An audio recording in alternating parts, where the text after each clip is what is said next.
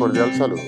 Nuestro devocional para hoy, 28 de junio, lleva como título Y tengas buena salud.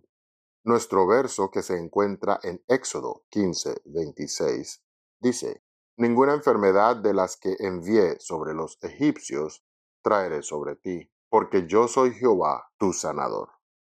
La British Nutrition Foundation, Fundación Británica de Nutrición, realizó una encuesta 27.000 niños y jóvenes, en la que les preguntaban la procedencia de los alimentos que comían.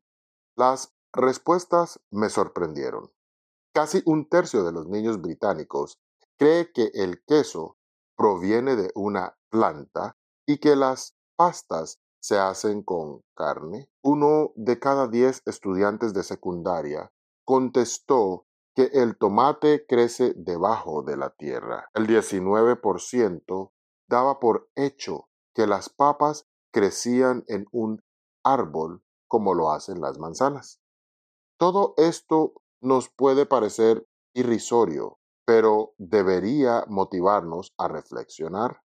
¿Somos conscientes de lo que comemos?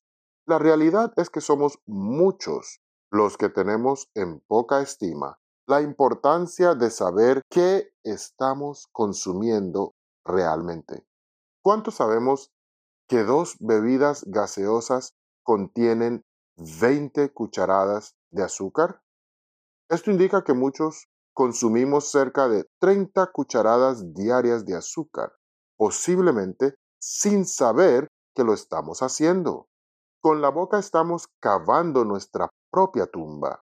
Precisamente nuestra falta de conocimiento en cuanto a los productos que consumimos ha provocado que las enfermedades cardiovasculares, la diabetes y el cáncer hayan aumentado considerablemente su incidencia en nuestras familias. Tal vez algunos de nosotros se pregunte, ¿de verdad le importa al Señor lo que comemos?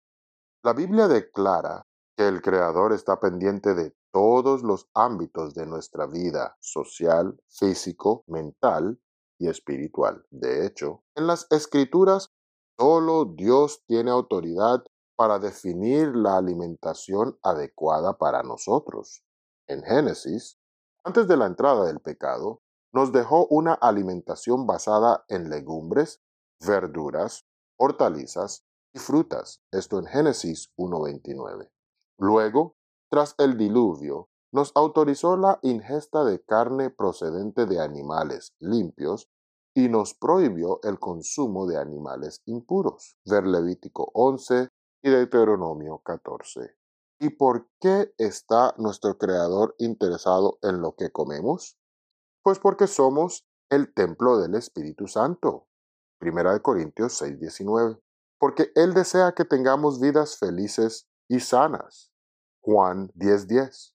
Si por nuestra ignorancia o poco dominio propio nuestra mala alimentación está causando estragos en nuestra vida, recordemos que en el respeto a sus instrucciones encontramos la vía para que se cumpla en nosotros esta promesa. Yo soy Jehová, tu sanador. Hoy podemos confiar en que el médico divino nos dará sanidad física y espiritual. Dios les bendiga.